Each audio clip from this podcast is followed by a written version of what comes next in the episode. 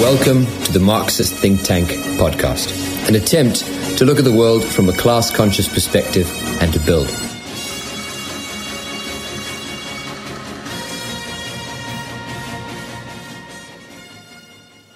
Welcome to the MTT News of the Week special on the Ukraine conflict. Um, we are doing a special, so welcome, Jen. Good to have you again. Yeah, great to be here. Right, yes. So if you are listening and watching, we are doing a special on the Ukraine situation. As as I'm sure you're aware, last Friday we had uh, a de- episode dedicated to the conflict in Ukraine. Because of the size of the conflict and the importance of the conflict, we're going to give a quick update. We also didn't have enough time on Friday to cover everything, so we felt like we should dedicate some more time to it and give you an update on what's happened over the weekend of the last sure. three or four days. So, uh, well, first thing we'll mention is that in the last hour, it's been reported that there will be a meeting of representatives between the Ukrainians, Russians, and the Belarusians, um, perhaps the beginnings of negotiations. However, nothing concrete has come out of it yet, just the announcement that they are mm-hmm. trying to organize some sort of meeting uh, with representatives. So we could say perhaps negotiations are beginning, but that is uh, very, very tentative. It's only an announcement at the moment, and nothing has come of it yet. Um, we will now go through and take a look at the map of uh, the conflict and just to give you an update of what's what the current situation is on the ground. One of the reasons that we also wanted to do this stream was because we realized that our coverage, at least in our opinion, was was at least a bit better, maybe a lot better mm-hmm. than some of the coverage in mainstream on the mainstream. So whether right. Sky News or Al Jazeera or CGTN or Russia Today, um, yeah. All of them. Quite so, because um, all information that's coming out is uh, either uh, disinformation or so fragmented. Mm. So, sitting in front of a big uh, lit up screen to with a pointy stick to say, "Oh, fighting happened here, fighting happened right. there." Yes, doesn't really do much. What you need is a narrative, a geopolitical narrative, historical narrative, and a military narrative yeah, uh, yeah. Without narrative, uh, us humans really don't make sense of things. Right. Uh, right. Just in right. general, and this is a great showcase of that, in my opinion. And the other thing is, of course, that as you just said, Jen, the person standing in front of a big map going, there was some general fighting here, and there were clashes here. The other thing that we should really, I really want to stress here is that they actually are sanitizing how horrific yeah. uh, conflict and war is. Um, because if you just go, there was clash here between the army and the army, and and you know uh, they moved and they moved back. Um, you're not sort of detailing the the absolute mm-hmm. carnage. I mean, the noise, the fire, the the, the destruction of of trees and earth and people and animals and buildings, and um, you know we're not yeah. we're going to try we're not going to show you footage of casualties if we do sorry that will be by accident we'll try not to show that but yeah. there is lots of footage of uh, you know completely burnt bodies, uh, young men killed, uh, destroyed, ripped to pieces. So it's brutal stuff. Um, mm-hmm. And when you describe it as just as clashes and don't um, give it that sort of context, you know, you can you can also almost this is also the other thing that's happening is that it people or particularly Western media is is almost egging on this uh, conflict in a way by showing, oh look, okay. the resistance, they're um arming the people, they're giving them Molotovs, they're they're fighting for their country. And I understand, sure, fighting for your country and, and patriotism, and of course, I understand that. But but also, you you you know, I, I wouldn't, I don't think any of the news editors and journalists that are reporting like that would be comfortable if they were shown that what they said inspired a 21 year old to go and pick up a, an old AK 47 and, and go and, and go and, you know, they like to say this about like, right. you know, non-liberals, and I'm not trying to whitewash like any like yeah. right-wing figures, yeah. but so too does their speech also have consequences yeah, on yeah, people, especially in a situation like this. Yeah, yeah, yeah, yeah, yeah. So this, so this is this is um one more caveat we'll put here is that mm. a lot of what we're going to talk about is how there is a massive information war taking place. Yes. And, and, and there is also a, there's definitely a Russian side to it as well. Mm-hmm. Um, mm-hmm. You know, there, there is information wars yeah. going on. So stuff that's being reported, how it's being reported, mm-hmm. uh, things that did happen, would, things that didn't happen. There's There's a whole bunch. I would say that from what I've seen, though, uh, from just trying to make sense of the situation, the Ukrainian side is definitely pulling some uh, end of World War II Nazi Germany level of propaganda that is pretty over the top. Right. Uh, right, right. Like it's completely unhelpful. It, uh, like you said, it's just like the Western media, right? This mm-hmm. kind of narrative is a driving, you know, um, Ukrainian citizens, nationals who like doesn't right. know much better to like fool them into uh, uh, the front lines. Sure. I mean, of course, sure. that's like beneficial for the ruling class and all that, but like, come on, that is insane. Yeah, no, it is wild. It's wild. It's wild. I think one more thing before we go into the map is that in this conflict and the build up to this conflict, and this is something I forgot to mention on Friday, is it's real. It's really a, it's great to see. Not great to see. It's a great test of where you can see which voices do matter and which voices don't matter, depending on which side you're on. So if you're on the western side, the people of LPR and DPR are not a real country. Their voices don't matter. The casualties that they experience, the shelling of their schools and, and nurseries, yeah. whatever, don't matter and the one oh and um one important thing that western media doesn't mention eh, which is uh, there has been a uh, mass grave of um the young and old women alike from age 15 all the way to the 60 plus yeah. Uh, yeah. discovered uh, that is uh, belonging to uh, the deceased bodies uh, belong to uh, LPR and DPR mm-hmm. citizens uh, or just people, I guess, if you want to, if you don't want to recognize well, yeah, them, civilians, right? uh, at the hands of the Ukrainians. That was uh, like eight days before the conflict started. You can yeah. see some New York Times articles basically saying, "Oh, Russia is going to use this as an excuse to start the war." Well, yeah. then, like, excuse me, don't do that. Sure, sure. Like, I'm, I know, like, what I like, how how I like, you know, even I, uh, in you know, my attempt to like trying to not traumatize people is whitewashing the the kind of uh, uh, uh, cruelty of this. But then, like, yeah, that's the paradox of media and shows. Like, what what can you do, really? Mm-hmm, mm-hmm. Yeah, yeah, yeah. Um, okay, let's get into the map. Let's get into the map. Yeah. Let's get into this. So here's our map here of the area. Um, one second. So we're going to start from the south and move ourselves north as we go along. Uh, so what you're looking at here is obviously a big picture of Ukraine as a whole. Uh, mm. So you're looking down here. This is this big red section is Crimea. Crimea. Um, so obviously this map uh, website is obviously counting that is already invaded. Uh, so let, us let's, let's try and it's not. That's already a part of Russia. That's eight years. Yeah. that's already dealt with. Um, so moving north, this is the actual incursion here. This is the actual uh, mm-hmm. movement of forces from the Russian side into uh, Ukraine proper. So this big sort of, I guess, duck-shaped thing is there where they've taken uh, territory from the current mm-hmm. Ukrainian regime.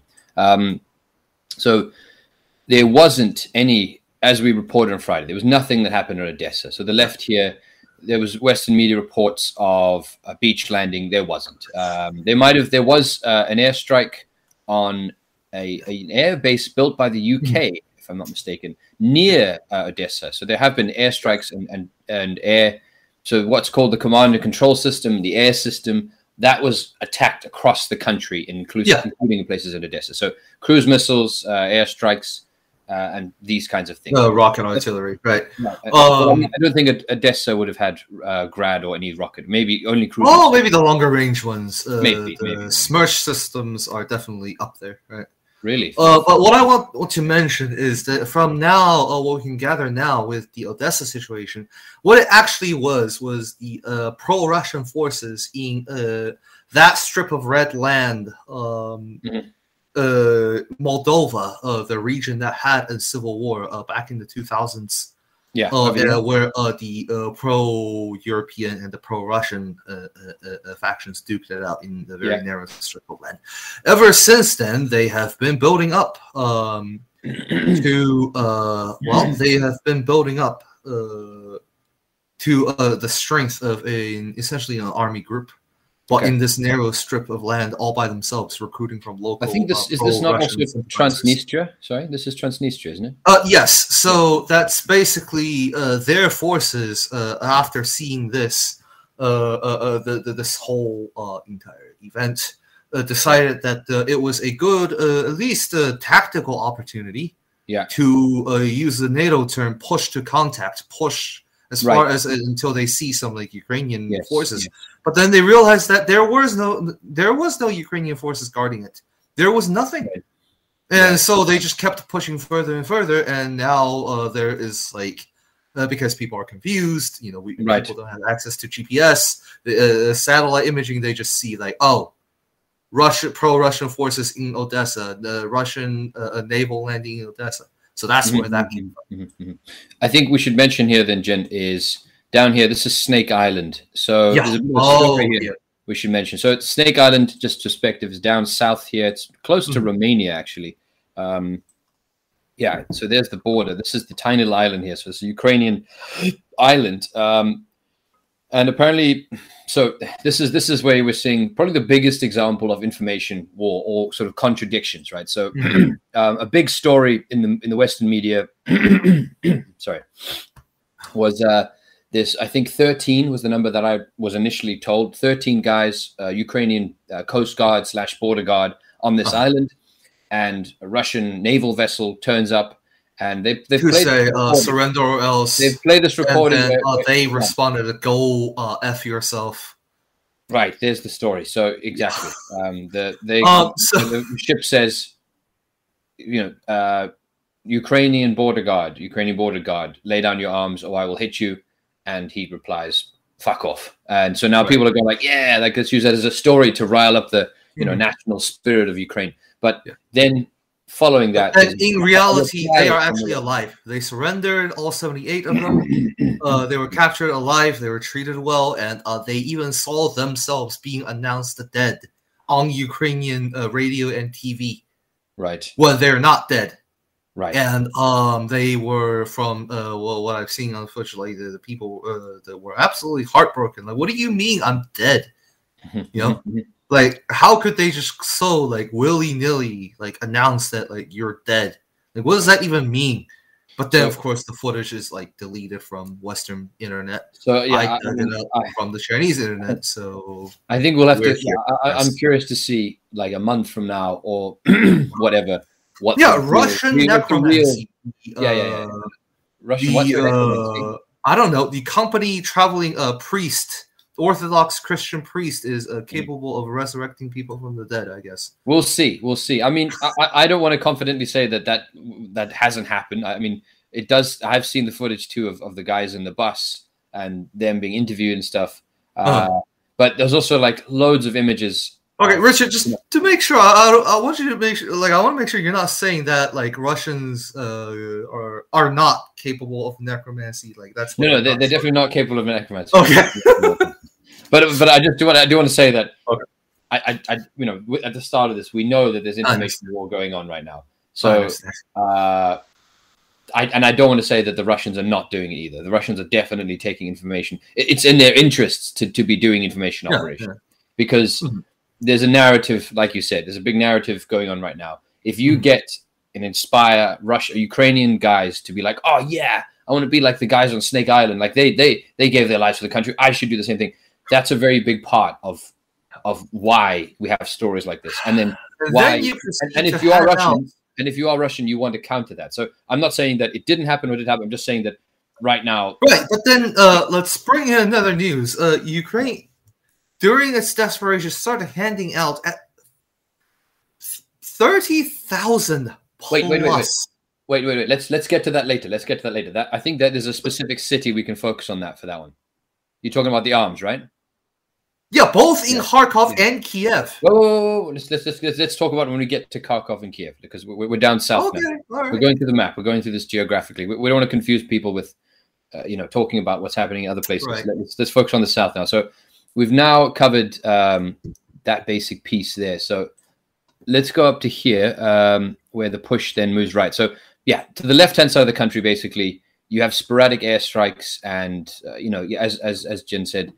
Um, some sort of incursion by maybe the Transnistrian sort of Russian uh, inspired units um, but it's not the focus of the fighting at all. The entire west of the country is pretty much um, airstrikes here and there, but nothing else is going on. So the focus is now mainly on the east and the south, uh, at least for our discussion. So in the south, this is the push that then it's taken obviously these little towns, um, Melitopol. I believe this is Melitopol where they raised the flag over the police station. The Russian flag has been raised here. Um, not a, I don't think it's a particularly important city. I mean, it's a, it is a city. Uh, Well, it has an, it it has does an get airport. more importance when we get further, a little bit further eastward. Right. That's no, I think where- that's, that's it. Right. So it's it's it's an important push for their main point of interest, which is obviously yeah, the pincer maneuver on Mariupol defense right. line. Exactly. So from a military perspective, we can see now what's going on here. So you've got the big red object here to the right. That's the LPR and DPR uh, positions from before the war, before the start of the conflict, so four days ago. To be honest, I haven't seen any clear description of how far they've pushed west. So Jen, do you have any idea how how, how much further they might have? Well, apparently, uh, again, take this with a grain of salt. Yeah. But it was the main body of the Azov uh, infamous Nazi battalion that was holding Right. this line, right? Right. Okay. Uh, and um, we have seen uh, indicate uh, analysis from uh, local Ukrainians from uh, two days ago already of uh, tactical maps of uh, them, uh, like the entire line being broken through. Uh, at its strongest point of defense of crossfire, no less, uh, because they were pincered from both sides by the Crimean direction that we were just seeing, uh, and um, the uh, uh, DPR LPR direction, and uh, apparently they were. Uh, this I would say it's more fairly reliable. Their main combat force was uh, destroyed in uh, in one hour of combat. Right. So actually, I, I wanted, yeah, let's let's. Mhm. um Do you know? I mean, I can I can search it while we chat about it, but how big was the Azov battalion? I know a lot of people don't talk about this, and, and there's not of certainty. How, how how many men were in command, or how many men did they have? Uh, I'm not so sure at this point. Uh, yeah, uh, I'm not so sure. But what is uh, clear is that uh, the, I guess, soft infrastructure uh, that's uh, related to the Mhm. Azov battalion is clearly still remaining. Why? Because uh, there's Mhm. footages coming out of uh, in Kiev far back where like either their sympathizers or their like Mhm. their people are Mm-hmm. like training new conscripts to try to continue the fight. That was uh, foot that footage uh, came out yesterday. Mhm, mhm, So um, you know that kind of supports the fact that uh, you know their main body was wiped out and Right. all that.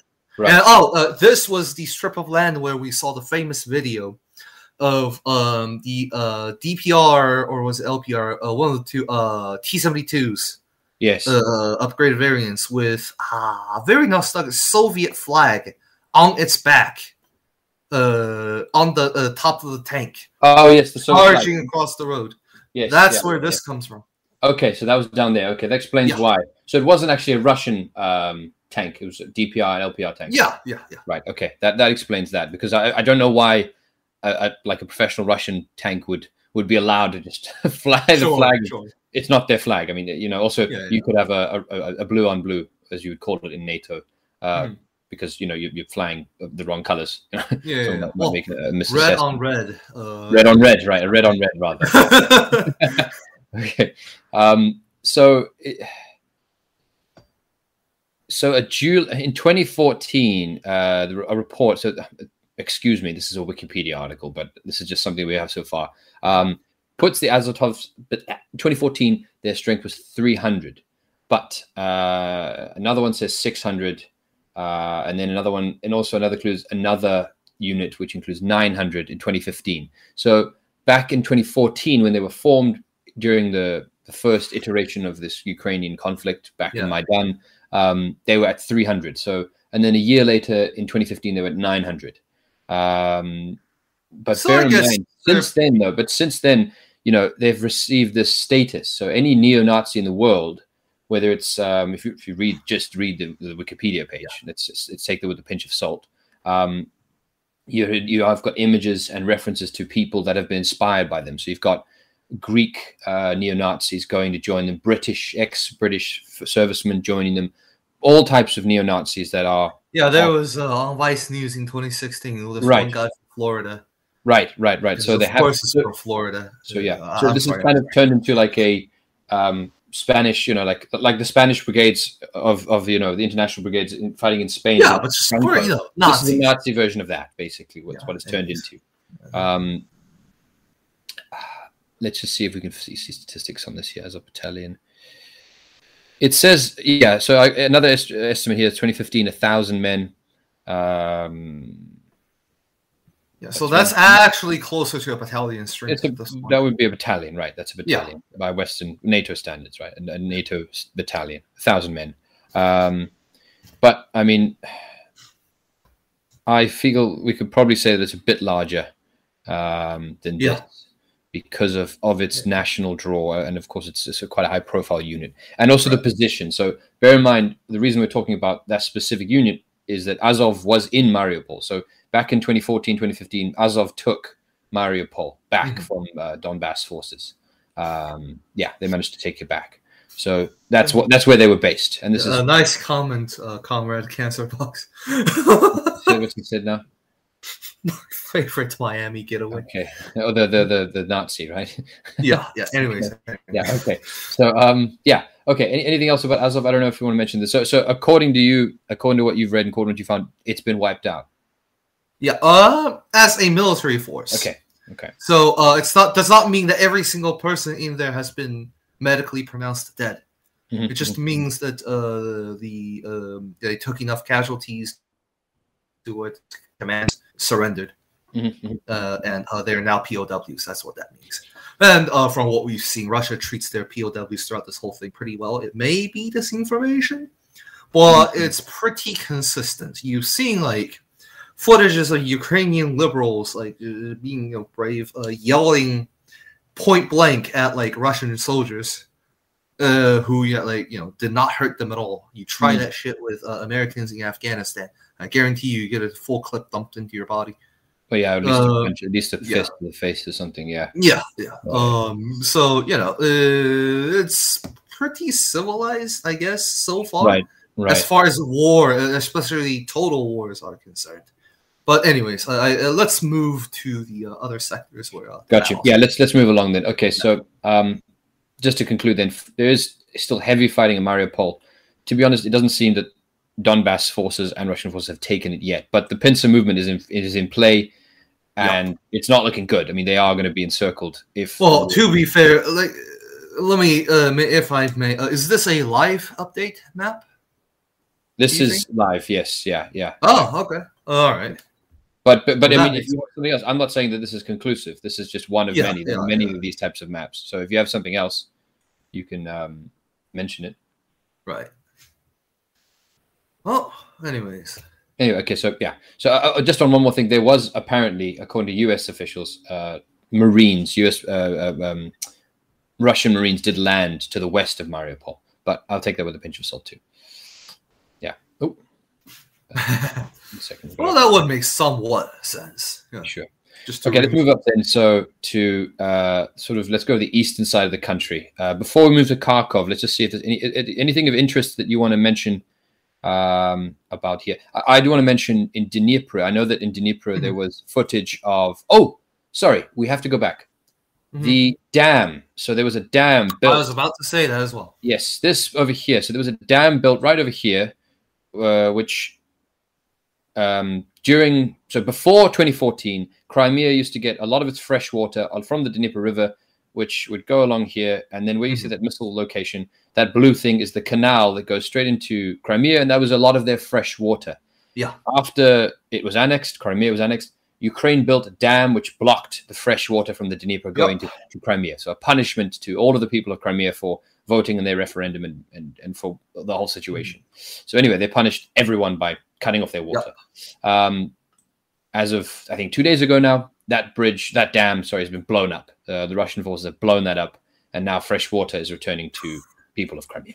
Yeah, uh, um, talk about human rights. Oh, right, uh, it's pretty. That's I mean, sanctions are one thing, but literally cutting off the water, the fresh water, to um, you yeah, know, that's like Palestine level. Uh, yeah, I mean, this is. I mean, yeah. that's another thing we should probably mention is this conversation yeah. about sovereignty and stuff and outrage and war Uh, you know, well, yeah, during this whole time, like the whole be, world stepped up its uh, uh, yeah. uh, um, effort in military violence because um, somebody else is catching all the attention. Right, right. That includes Israel and their bombardment uh, uh, uh, on Palestinian. so, I think that's a question that the West will have to awkwardly answer the next time there's something happens in Israel, Palestine, and we talk about the sovereignty of nations, about human rights, about uh, stealing of land, about all of these things that they're talking about now. Yeah, it becomes quite awkward when Israel does it. Um, and uh, if, uh, well, maybe Abby Martin should do another uh, Empire Files documentary on that, mm. and we'll make sure to hmm. promote it. Yes, but, yeah, yeah, yeah, yeah. I do recommend watching that. Yes. Uh, yeah, yeah, for sure. For called sure. Israel Under Fire. Um, not Israel Under Fire. Palestine. No, no. Gaza Under Fire. Gaza. Yeah. which, which documents the killing of journalists, the shooting of journalists, the shooting of children by the Israeli forces on that border yeah. conflict they had in 2018. But yeah, uh, for another time. So in Dnipro, so we've come come back to the center of the sort of eastern central part of the country. In Dnipro, there was footage of, um, uh, and you, yeah, please comment on this one, Jen, of the local people, um, civilians, women, everyone uh, making Molotov cocktails on mass. Uh, mm-hmm. So, yeah, this is something that has been reported quite widely. Uh, but uh, I want to throw in a grain right. of salt here, right. which right. is a lot of the footage. Uh, I'm not sure. I'm not saying that it's absolutely not happening. Right. But what I am saying is a lot of the footage uh, for to support this message was from back in 2014 Maidan, and let's mm-hmm. mention that because um, that was when the pro-European, uh, pro-NATO, so-called pro-democracy people mm-hmm. Uh, in the uh, in Maidan uh, surrounded uh, all the pro-Russian uh, protesters into a building, blocked every entrance, burned them guarded every entrance, and then made Molotov cocktail and burned every single one alive. Yeah, yeah, that's a famous. there, there was like twenty to forty speech. killed. 200 plus injured and then, as the uh, victims, the families of the victims, uh, try to sue the European Court of uh, uh Human Rights, mm-hmm. Uh, it was deemed by the European courts to be suicide. Like, right. The claim was, the court verdict was that the Russian, pro Russian Ukrainian supporters locked themselves into a building and did this to themselves. Yeah, that's that's insane. Um, yeah. So, anyways. Yeah, I, I, mean, if you mention that, you get called a Russian boss. So sure, know, sure, sure. I, I, mean, I do think that there are Ukrainian people um, arming themselves, and you know, of course, I, I, don't deny that. Yeah, I don't deny that. I think that's definitely happening. There is there is definitely national sentiment, and, and there is a, yeah. a willingness to fight and, and fight for what they see as their country. Uh, that's happening. It's undeniable. Rifles um, alone are not going to cut it. I mean. I, I do think that. So let's mention that story about the arming of the people, right? So this is not yeah. in it's not in Dnipro. This has been happening in a number of cities, but I think the, yes. the big footage is from Kiev. So um, where yeah, they're just handing it out without. Well, I mean, handing it out. Kind of background check. Handing it out isn't even the correct word. The boxes are placed, dropped off in the street, open. Yeah. So it's an open box. Multiple yeah, this boxes, is like I mean, the Purge plus the Hunger Game plus like some other Black Mirror episode. Yeah, yeah, no, it's it's it's it's absolutely uh, wild that that element of this is. I just want to mention this, like it's thirty thousand plus, like thirty four thousand in one city. Last time I checked. What is that? No, no, seriously, what is that? say that again. Sorry. Thirty-four thousand uh AKMs yeah, SVDs yeah. and yeah. Uh, uh, um, whichever squad automatic RKM, I think. Yeah, RKM. Yeah, yeah, yeah. The in total, they thirty four thousand plus some. Just get handed, not even okay. handed out, like you said, just like here you go. For, just no, they, they drop the box. You know, the famous. Um, you know, when when people were complaining about the BLM protests, the the the sort of right wing media would say, "Ah, there were pallets of bricks being dropped off in the streets uh, before the protests. So imagine if you believe that. Uh, imagine that instead of bricks, pallets of bricks, people are dropping off pallets yeah, so like, AKs. Yeah. I guess like let's it's time to uh, move to the uh, slightly bigger picture now, which is like okay, I'm just gonna mention this once, uh, yeah, but yeah. like think of the security and public safety a nightmare, right? That it's gonna be for whatever is gonna happen to that entire region. So afterwards, yeah. and think of how much work that the international police has to put in because somebody might have the bright idea that uh, I am going to sell like uh, collect a few and I'll sell this to make some money on the black market. So I, who's I think... going to manage that? Certainly not going to be NATO. so the one voice on this is saying that Putin is trying to stop Ukraine becoming Western, right? And mm. in this way, by handing out AKs willy nilly, I mean, not only is it becoming Western, it's becoming like America. I mean, who knows? it's, you know what? You're going to turn a country western. They just hand out a lot case. Wild claim. All right, everybody, yeah. you heard it here. Uh, this is the Berlin Wall incident for the United States and the American Empire. Mm-hmm, mm-hmm. This is mm-hmm. yeah. Uh, this is the beginning of the dominoes, and so pretty soon we might actually see that in the United States. And uh, good luck if you're you plan on yeah. still living. Here. Yeah, yeah. Anyways, so yeah, yeah. Was, uh, but as you said, Jen, um, also uh, CGTN, the Chinese voice on this, I listened to an, an, an, an analyst yesterday, and he said handing out the arms like that. I mean, yes, national sentiment and national pride and, and all that stuff, sure, but openly handing out weapons, not even handing them out, just leaving weapons in the street uh, for people to pick up. The long-term repercussions. You're now arming a population en masse, and yeah, also just for crime, organized crime in Europe in general. You now have a huge influx of assault weapons, assault, uh, uh you know, military grade assault rifles that are now going to be all over Ukraine, and then by extension mm-hmm. will go into Poland, and whoever wants one will be able to get hold of one. So now you're you're yeah you're you're, you're creating a very big problem that will last for many years because uh, even in South Africa, I mean, we stopped you know the struggle whatnot in the early '90s. There are still caches of weapons from the struggle. They still have our AKs are still you can buy them in the streets because of how many there were. So these uh-huh. things do not go away easily. When you hand out assault rifles to people, it is very difficult to get them all back. It takes years to get them back. For uh, sure. Yeah. So um, that's Dnipro. So there was footage of that uh, in Dnipro, but actual no no fighting on here. So uh, when you go up the uh, the Dnipro River up the center of the country, there isn't actually any major incidents until you get to Kiev, which we'll cover yeah. in a moment.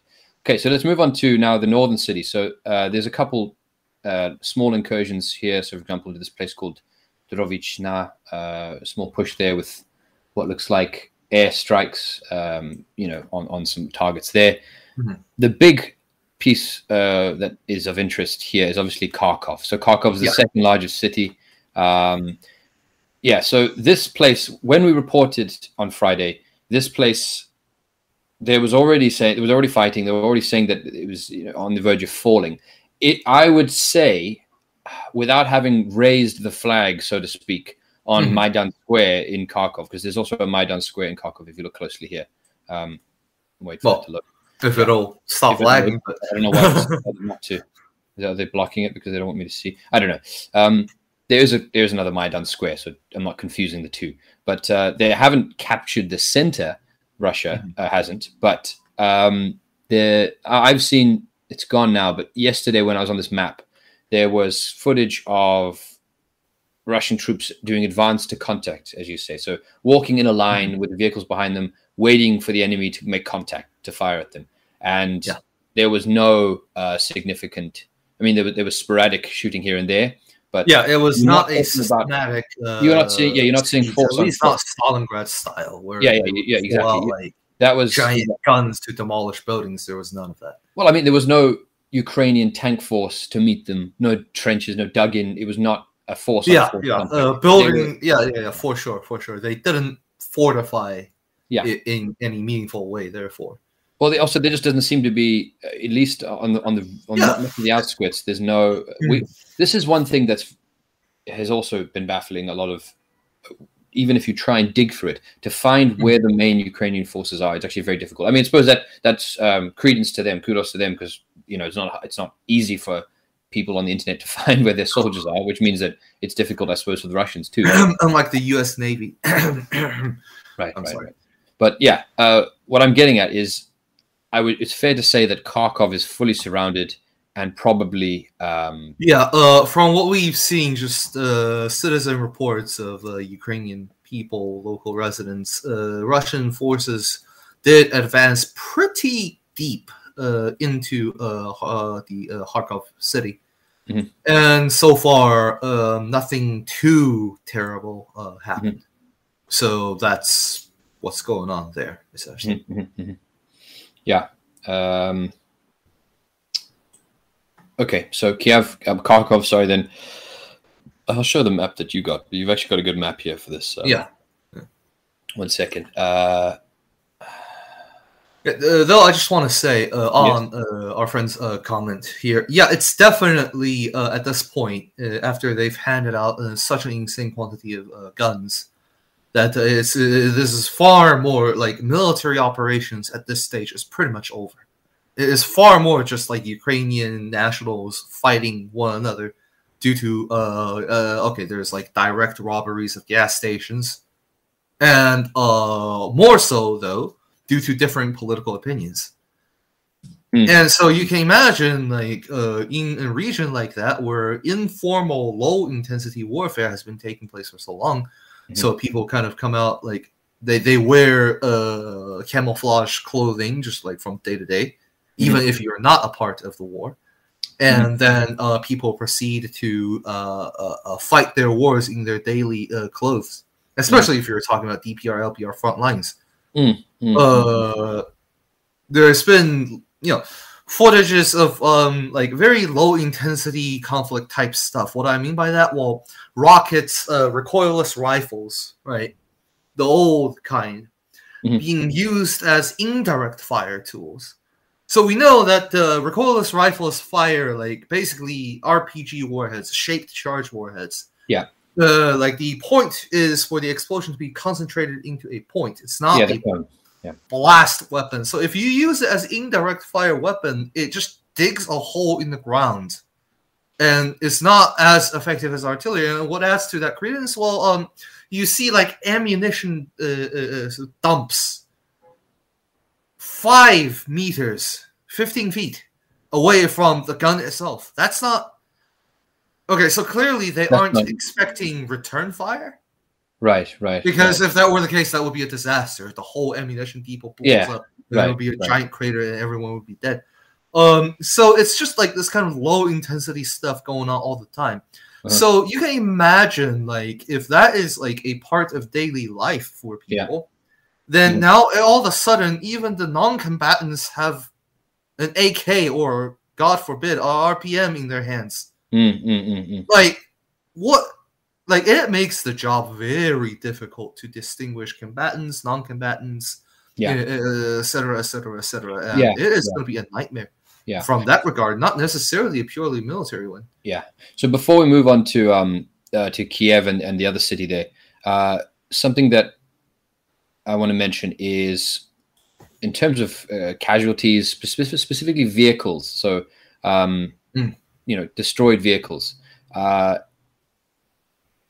you'll see there's been lot there has been footage lots of footage of, of destroyed russian vehicles so cgtn the chinese uh, english broadcaster reported that russia had lost uh, at least 100 tanks which is a significant uh, number yeah. of well of, not all main battle tanks uh, well, they just said tanks so we don't know what some of them might be armored personnel carriers some of them might yeah. be mtlb apc sort of yeah, carriers not main battle tank. But I, there have also I have seen you know footage of yeah. images of destroyed T seventy twos of of the the, yeah. the, variant that is being used by the main. Russia. Right. Um, so if you're looking at footage and you do want to try and discern what uh, a convoy is, so it seems that the Russian forces have painted a white Z on their vehicles yeah. uh, because there's such a similarity between Ukrainian equipment and Russian equipment. There's a lot of overlap and a lot of stuff looks similar. So a T80 and a T72 yeah. and a T- T90 and a T64, these all look quite similar, mm-hmm. um, particularly at a distance. Um, there, but there are differences. But nonetheless, yeah, for sure. For a Z, a white Z is, is the symbol that you've seen drawn on the Russian forces. Yeah. However, the, in regards to that though, um, there has been because of uh, the case, uh, like like you mentioned, there has been cases of Ukrainian vehicles, the columns uh, destroyed. Oh, look at this! This is the Russians or yeah. the other way around as well.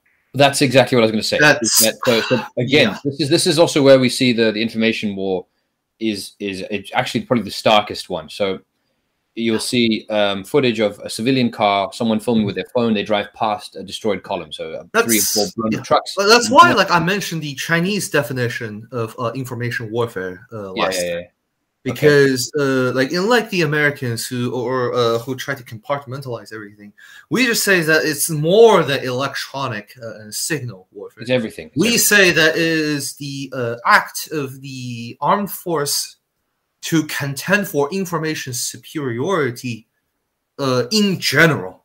Uh-huh.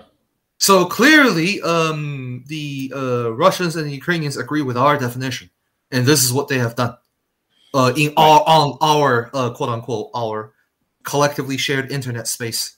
Yes, and social media and etc. Et right. Just the one thing I, I, wanted to say there, sorry, Jen, is that um, what you're also seeing though is because of the information war, the psychological operations, whatever you want to call it. Yeah. Um, we know that the white Z is the symbol of Russian vehicles. So you'll see someone drive past, phone in the hand, filming a convoy, destroyed three or four trucks, destroyed two artillery guns, destroyed mm-hmm. all that kind of stuff, and you know it'll be normal. You'll you'll know okay that's Ukrainian vehicles because there's no white Z. Mm-hmm. Um, so then that's reported yeah, as yeah, Ukrainian sure. casualty. So then you'll see footage where there is a white Z, but because of the fact there's an information war going on, I, I saw a particular one where you can see the vehicle is black. Mm-hmm. But the white Z is very clear and crisp, and it's on top mm-hmm. of the black. So yeah you've seen someone potentially an info like a intelligence. Yeah, one cup with a piece of chalk. Yeah, exactly. Or spray paint. It just goes. Yeah, so yeah, yeah, You have to remember that these things that's very easy to happen. So if you're an intelligence operative and your job is to try and sow discord and sow uh, for sure put for the sure. idea in, in Russian troops' minds or in the Russian population's yeah. mind that they're losing lots of men and that what their government is telling them is not true. You just go. yeah, you, they claim that the Ru- Russians lost around the 3,500 plus. Hmm. Russia's claim is a bit more reasonable, uh, around 300 plus, which is in line with the CGTN observation. Mm-hmm. So, you know, make of that what we will, but we won't be able to find that stuff out for a long, long time. So yeah. I think, um, Richard, uh, the choice is yours. Should we get into like all the disinformation? Let's first, or should uh, we finish the kind how, of uh, geographical? Let's finish the map. Let's finish the map. We can get to the discussion afterwards. So let's finish the map. Sure. Um, yeah. I just want to play one quick footage here. So this is uh, what appears to be. So this is I've, I've talked in relation to what I was talking about. So uh, don't worry, I've, I've, I've just checked this. There's no dead bodies. So okay, um, okay, yeah, I don't, yeah, yeah. want to I don't want to get in trouble for that. And also, I, I don't know who's watching this. So yeah, uh, mm-hmm. if you are watching with family and stuff, I don't want to cause any trouble in that sense. Um, so you see that there, Jen? You got that? Yes, I do. Uh, so yeah, yeah. This, this is um, that's the the Z we're talking about on the vehicle there. Uh, I, this I'm pretty sure this is a Russian vehicle because it's a modern yeah, this is the VDV uh, Typhoon uh, fighting yeah, yeah. vehicle. Oh, I see what you mean, though. Huh? No, no, no, no, no. I'm not talking. That's not the example of the. the okay. Right, but, right. Yeah, but I mean, yeah. Interesting. So, I mean, it does look. I mean, I'm not going to. I, I do believe. Yeah, so I, I do that makes sense because the VDV are the ones that saw heavy fighting. We'll get into that with the Kiev sure. situation right away. Sure, sure, sure, sure. But um, there you go. That's some of the stuff. So there are Russian vehicles that are being. Yeah, yeah, for this, sure. This is definitely costing Russia um, mm you know lives as well as material. Um, yeah. Okay, so that's Kharkov. Um, the other city, Sumy, is also lots of fighting in Sumy. Um, not as intense as elsewhere, I think. It's yeah. it's it's probably the third third biggest zone. So I'd say Kiev and Kharkov would be one and two. Sumy mm-hmm. would probably third, and there's another city, Chim. Um, well, uh, our uh, comrade here said uh, Azov was quote Azov was forcing civilians to change dead Ukrainian soldier bodies to look like Russian soldiers. Right, right, right. right. Yeah, that sounds that sounds about right. Sounds about something yeah, yeah, yeah, that they would actually do. Uh, yeah, that's definitely there's there's there's, there's also video of prisoners. So this has been see- I've seen both sides report this. So there'll be uh, Ukraine will show a, a, a footage of a, of a prisoner, a captured guy, and he's talking and then the Russian media has shown like that guy um, alive a few minutes later, yeah. or Russian uh, necromancer, Azov battalion parade or something. Yeah. Anyways. Yeah. Okay, but yeah. So uh, the other one uh, we haven't really got time to cover. This one is is Ch- uh, but to be honest, also again not as intense as the other ones. Yeah. But there's also fighting around this city at Cherniv, which is in the north of the country. Mm-hmm. Um, if just for I suppose just for interest's sake, the push that came from Belarus, they went all round, so they seem to have just completely skipped this town here or the city here. So uh, Konotop. Konotop. That's very Soviet. The Soviet doctrine really does yes. say that if you run into cities, uh, either drive past them or yeah. drive through them. Right. So they've completely avoided this city. here. They've just gone around. Yeah. And they've pushed, as you can see, towards what seems to be a very big focus here, which is Kiev. Um, of course. There's... Yeah.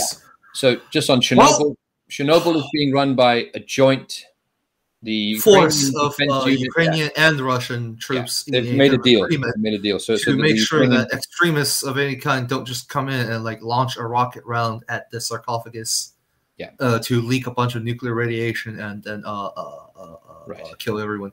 Right, right, right, right, right. Okay, so let's talk about Kiev then.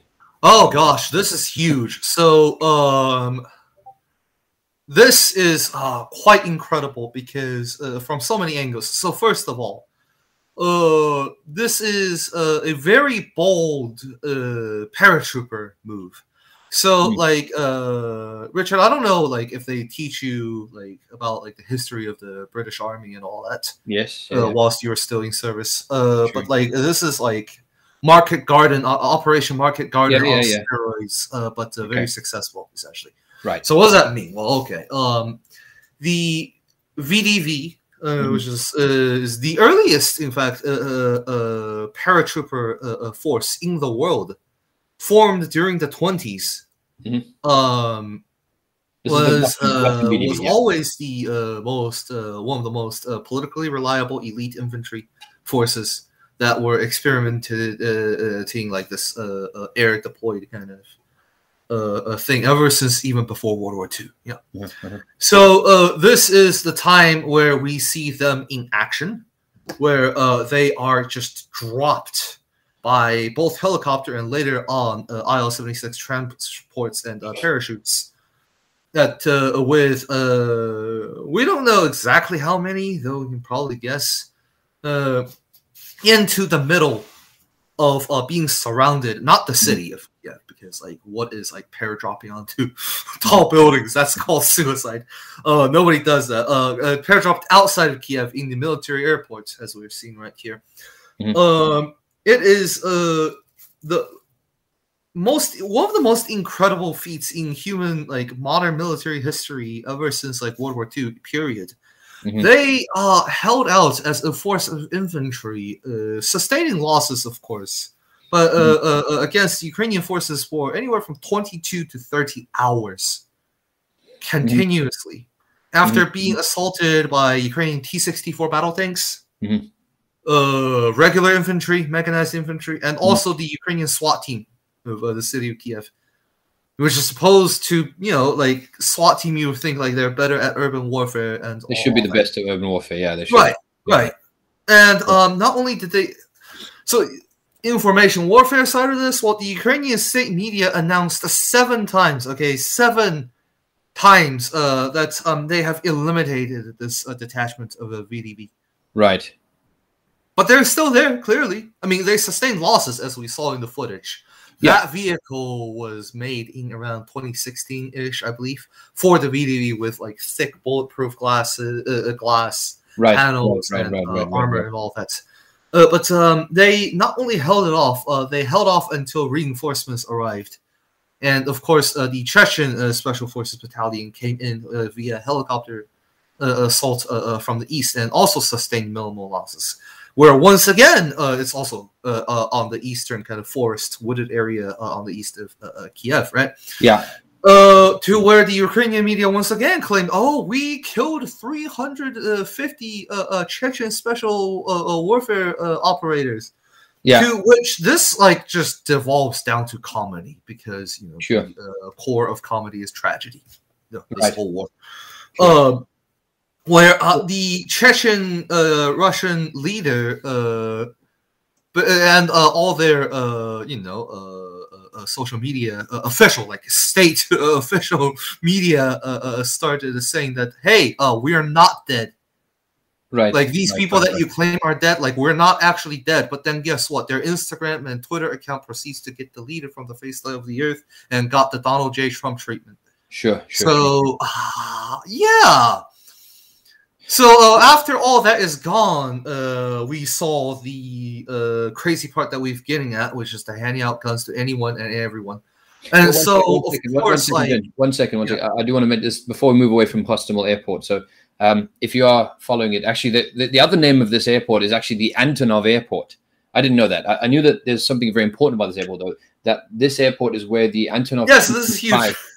225 The Antonov 225 is is here. So the Antonov 225 is the biggest plane in the, The world. The largest transport plane that humanity has ever plane. made. There's only Yeah. two of them in Yeah. operation. right. So uh, yesterday, uh, we were very glad that the Facebook page of the Antonov Corporation announced that uh, their planes were not hurt Yeah. uh, uh, uh, uh, uh, during the operation. so thankfully, th- that piece of history, the, the Antonov 225, which is still, Hello, that's James. Glad you're here. still working. Yeah, hello. It's still uh, a fl- operational plane. Yeah. So thankfully, that has not been destroyed in the Yeah. fighting. Um, I mean, uh, there is a guess- joke in China that I want to bring here, uh, which is that um, the T80U uh, T80UD has uh, finally returned uh, to her uh, uh, home of Kharkov, okay. and uh, the Antonov 22A has finally embraced the uh, uh, the bosoms of the motherland. okay. Anyways, Right. Okay. Um, any anyway, but yeah. So that's that's an important part of this about this airstrip is that it's it's it has the Antonov. It's called Mhm. the Antonov Airport. Actually, that's the other name. Um, being called Hostomel Airport as well as Antonov Airport.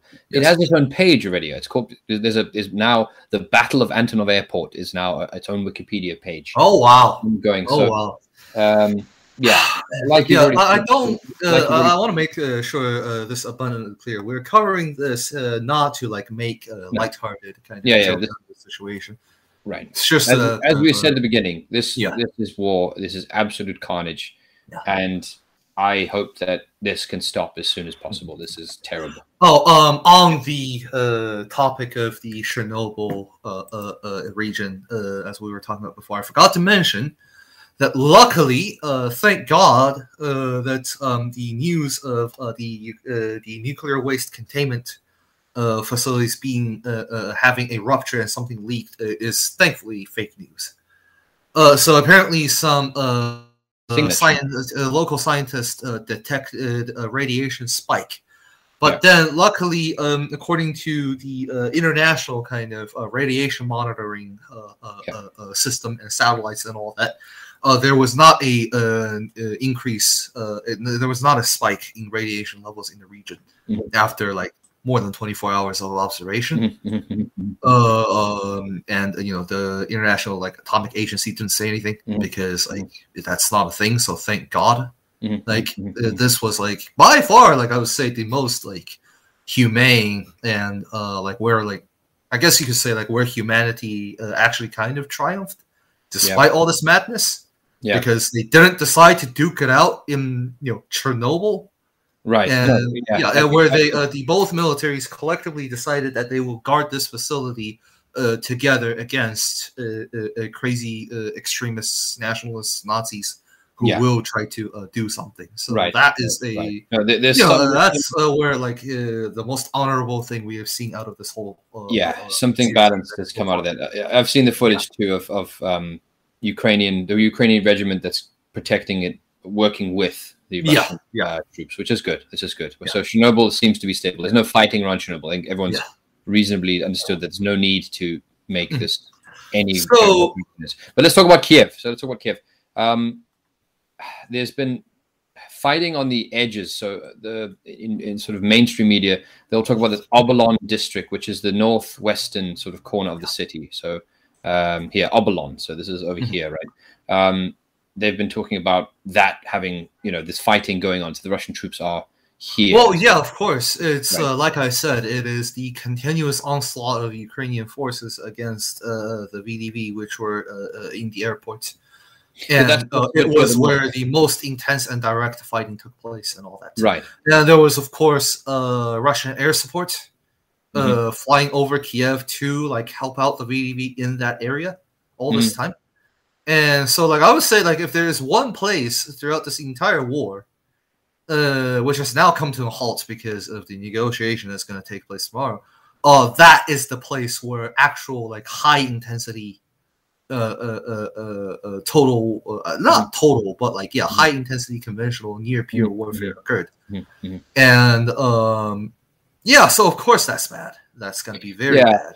Um, it's there has been and again, like I said, it's been thirty hours. Like they fought nonstop for right. thirty hours. Right, right, right. I, I, think I saw some footage on this side yesterday, which they've taken down, um, of a gun battle happening.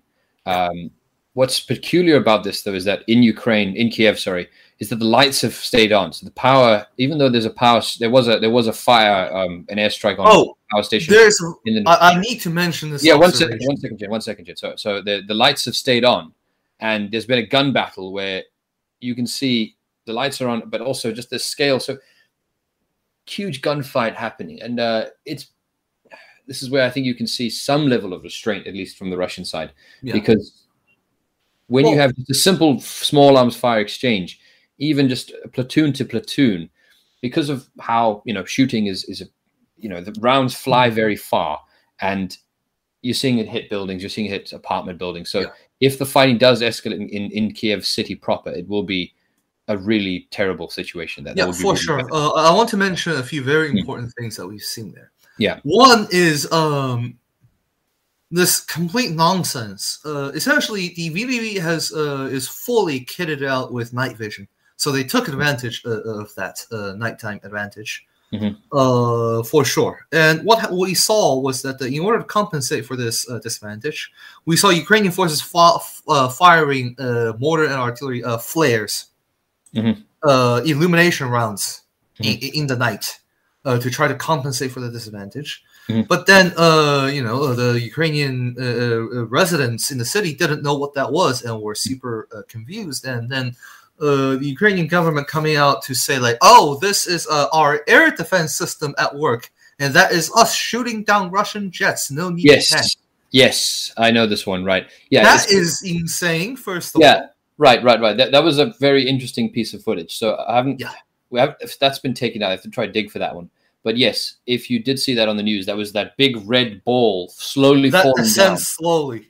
Right. So they were claiming that was a, a, downed aircraft. I saw Sky News reporting that as a downed aircraft. I mean, what aircraft falls in slow motion? That slowly. Like a solid piece of metal that falls you know, as if it, no, so yeah. that's that's a uh, what it is play. is actually a giant pop yeah. of um, flammable material with a parachute on. Yeah, it's a yeah, it's a flare. It actually is. Yeah, exactly. So, yeah. Um. So and then we saw uh like uh, essentially um. I want to mention this thing like in footages of Russian special forces training, what we often saw is like uh accurate uh shooting under fire uh with like real partners, right? So what they've trained for is like uh, a guy would poke out, you know, uh, to uh, shoot live rounds at mm-hmm. the the trainee uh, on their uh, uh, armored body armor, of course. Mm-hmm. mm-hmm. But then you return fire with live rounds. Mm-hmm. But the guy that is shooting you has a balloon attached with a straw, like up here you need to uh, whilst you're getting shot okay like with live munition from RPK, you need to shoot at the balloon, not just like return fire and kill the person. Mm-hmm. And that is something that they train on a routine basis.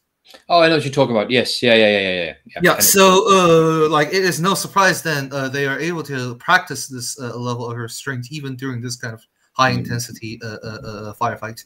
Mm-hmm. So, you know, uh, impressive, I guess. Yeah. So we're gonna have to wrap up now then uh, for this. But to be honest, I think we've covered all, all the major sites of the fighting. Mm. Um, any final thoughts then, Jen? Before we before of we course. Um, I mean, so, I, I, think yeah. Go ahead. Go ahead. Go ahead. Go ahead. Uh, observations. Uh, the Russian forces, uh, as far as a large-scale near-peer war goes, has practiced extreme amount uh, of uh, restraint, calmness, and uh, precision.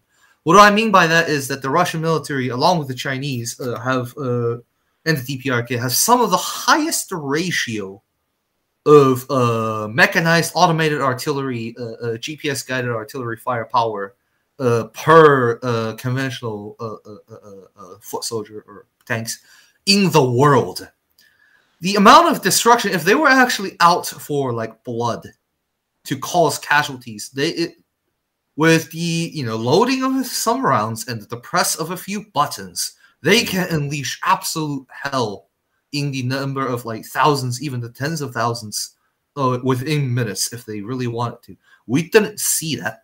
They didn't even use uh, like the famous or infamous, I guess, TOS uh, uh, uh, uh, uh MLRS system, which is this mm-hmm. very brutal, somewhat short range, but very extreme, ridiculous rocket where it's thermobaric, as in it burns the entire uh, uh, uh, uh, region target area yeah sets the air on fire um a very powerful explosion very powerful flames uh, uh, uh, and the power launcher has like 50 yeah that thing. This thing. Yeah, uh. Uh, every single one of these launcher can like one launcher can suppress a whole uh, company. What is probably a few hundred square meters? Yeah, at least. Maybe. Yeah, yeah, yeah. So like, uh, and uh, in, during exercises, we've seen uh, the Russian military like lining these things up uh, in like the tens, if not the dozens, multiples of the dozens, just like unleashing hell on entire like mock like towns. Yeah, yeah, yeah. yeah. Uh, but it's clear that they didn't do that. Yeah. so in a sense, they haven't even unleashed like not even. I would I would say like they only used forty percent of of their true firepower. Yeah. And then the the ones that they did use is uh, fairly precision guided. Mm-hmm. Um, the you know the VDV and Kiev, and along with the Chechen special forces, but more so the VDV in this case. Uh, yeah. that will go down in human military history as one of the greatest feats of achievement ever. Uh, and overall, like when Putin's like from a purely military angle, when Putin said that this is a mass special operation, yeah. he is not lying because conventional war is you have a line and then you push, and then yeah. everything within the vicinity like you capture. Yeah. Every city, every town, every ditch, you know, yeah, uh, is yours. But then special operations is where uh, conventional forces is only a kind of a backdrop to create enough noise so that mm-hmm. uh, and mm-hmm. distraction mm-hmm. and activities and enough chaos so that the special yeah. forces can go in and capture the objective. Right. Uh, so that is actually the exactly how this battle played out. It was precise. It was quick. It was over in two days. Mm-hmm. And um, the Ukrainian forces have uh, largely, an overwhelming majority, has laid down arms now uh, without much bloodshed. So typically, when we think of special operations, we think of the American uh, assassination mm-hmm. of uh, uh, Osama bin Laden, the heads of ISIS, stuff like that, where like yeah, the specific special force thing. is yeah. like a platoon, I think. And uh, the supporting uh, things is just like uh, uh, uh, like you know a few drones, a few artillery guns here and there, and then that may be it. Yeah. Mm. But then like what we have here is like truly like fitting to the name mass special operations hmm. which is quite incredible right and i, I want to say that uh, you know uh, as a last finishing off uh, point that uh, uh, from this event two major things of concern happened okay. one is that uh, from trump to biden to now this uh, the conventional rules of international relations has just went down the toilet with yeah. one plus the flush button the entire academic subject, uh, which is based on rules and uh, quantifiability, right? Rules mm-hmm. are the conventional rules ever since World War II that's been set up for mm-hmm. international diplomacy. Mm-hmm. And quantifiability is, of course, the use of statistics to try to standardize it all. Went down the drain because the rules are broken. Right, right. So all of a sudden, like, I bet guarantee every single one that is listening right now every single international relations department professors uh, uh, and the research team is like scrambling off their feet to try to figure out uh, how to not like lose their whole department and lose their subject Right, right. Because what well, they used to study no longer has predictive power. Yeah, this is this is a right new now. a new chapter. Yeah, certainly yeah. is. It certainly is. I mean, so again, we, we, I think we're we're going to be talking about this on Friday again. For so a lot, yeah. So and I, the second point. Okay, quick one. That, uh, okay. I want to mention is that we socialists really need to use uh, the tools of scientific thinking and dialectical thinking and holistic, you know, the parts and the whole philosophical yeah. analysis yeah. to truly figure out what is uh, a socialist standard of um, acceptable uh, uh, uh, violence. Mm-hmm. Because there is a paradox here on the one hand, we clearly need to have morality. Warfare clearly is the kind of uh, uh, uh kind of um, blasphemy to human life, right? Mm-hmm. uh, because you know we are higher than animals. We shouldn't be conducting the same kind of activity activities that is done in like the ecosystem every single day. You know, mm-hmm, mm-hmm. because we are you know we have a sentience and all that. Mm-hmm. But on the other hand, we have the extreme. That's uh like the, the, the any kind of ruling class when it is in power will say, which is that anything that threatens its power is barbaric and is uncivilized and should be condemned. Yeah. So on the one hand, we need revolution, so we need to break those rules. Sure. But on the other hand, we still are humanity, and we are supposed to be the highest stage of human civilization, not a regression. Yeah. Of human civilization. So then, where do we draw the line? How do we even come up with a standard of that, which will then proceed to be building into whatever new uh, academic uh, uh, uh ground rules for the subject of international relations uh, is going to be. Like all that needs to be figured out and mm-hmm. figured out soon because or else. Uh, uh, okay. Uh, quick comment from no, uh, no, no, no, no, quick comment. That's it. okay. Um. Okay. We'll uh, I'll show it though. Um, we'll cover this on Friday. Putin has allowed ambitionists uh, uh, uh, around the world to see, hey, this is a good opportunity to do what we want. Nobody's going to pay attention. We'll be That's we'll it. be back to discuss this on Friday and, and go yeah. again with more. Unless unless something really big comes up, we might do another mm-hmm. one. But to be honest, I think we'll come with Friday, Friday slash Thursday night, depending on where you are in the world. Yeah. Um, yeah, I think my final thoughts just I hope that this can end sooner rather than later. Uh, it's a again, as we said when we hopefully it ends tomorrow. Hopefully it ends tomorrow. Hopefully it ends in the next few hours. Uh, again, the tragedy of two former Soviet peoples tearing each other apart because of geopolitics, because of NATO politics, because of, of, of all sorts of reasons. Uh, it should never really have come to this. It's, it is a yeah. terrible, terrible thing that Russians and Ukrainians are fighting and are killing mm-hmm. each other. Um, and I hope that they can resolve this and come to something of a conclusion that is acceptable to both sides. Um, mm-hmm. Yeah, and um, but also I'm very glad that the Azov battalion has been destroyed. Um, there's some some some points where my sympathy maybe doesn't doesn't go, and I think Azov Battalion is not. Is not well, is they committed war crimes, but exactly. So anyway, so we'll finish on that one. Um, thank you very much, and we'll see you hopefully on Thursday slash Friday. Yes. Hopefully not sooner. If we're seeing you sooner, that's bad. um, yeah. Exactly. Yeah. Exactly. Okay. All right. Thanks, guys. Speak to you soon. All right. And that is it for this episode of the Marxist Think Tank. Catch us every other week here on SoundCloud. To allow us for our reporting and our content to remain independent, please consider donating to our Patreon and becoming a voting member in the link down below in the description. If you have a news tip or would like to talk to us, please email admin at marxistthinktank.org. Our editor is Sean Sanchez, news writer and producer is Reggie Truman, and I'm Oscar Bastille.